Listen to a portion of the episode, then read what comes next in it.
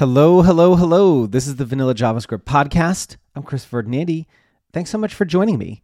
Today, I am talking about when to optimize for performance. Let's dig in.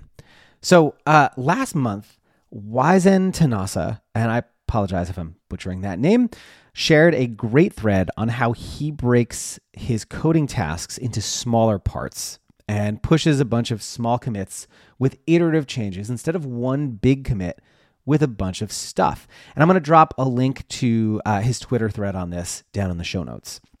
I like this approach a lot. Uh, Wisen notes, quote, "Smaller commits help retain my flow state, therefore improving my productivity. To have smaller commits, you have to be able to slice your task into nano slices. I have found adopting Angular's commit format to be helpful in the slicing activity." This whole thread is excellent. I highly recommend reading it. Um, one part of Wisen's process jumped out at me, though.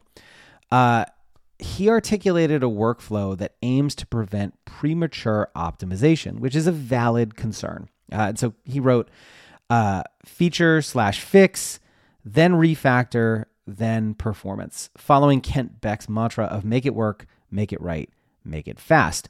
Notice that performance is a separate commit type. I like performance improvement to be done as a separate effort, which encourages less premature optimization. Now, I agree with this at a high level, but just like with accessibility work, it's often faster, cheaper, and easier to bake performance in than to apply it retroactively.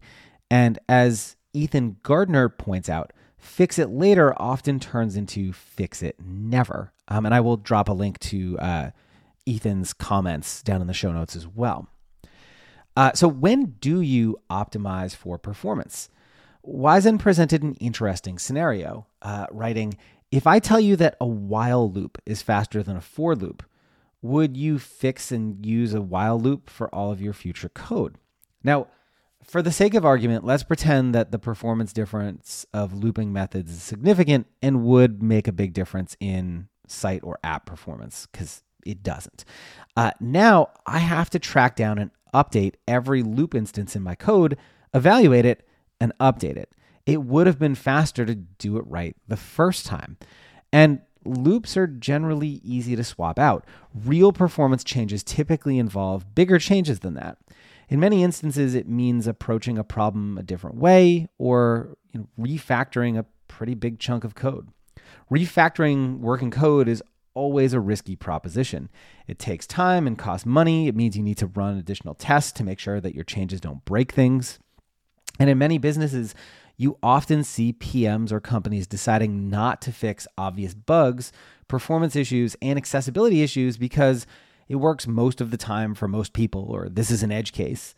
Um, you know, that loop is slower. Well, it only affects people on slow connections. Our best paying customers have fast machines. We'll address that later, maybe.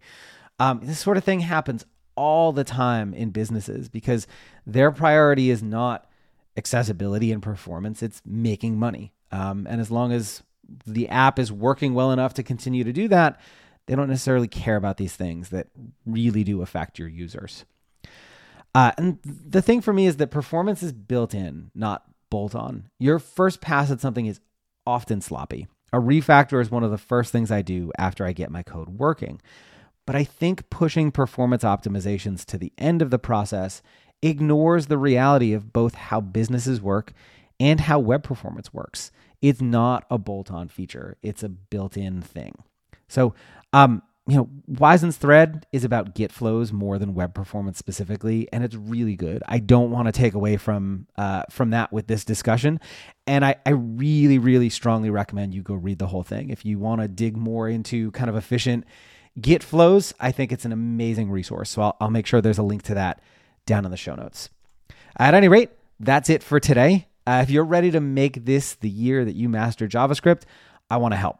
Head over to go make things dot com where you can access tons of learning resources, including free projects, books, courses, workshops, and my daily developer newsletter. See you next time. Cheers.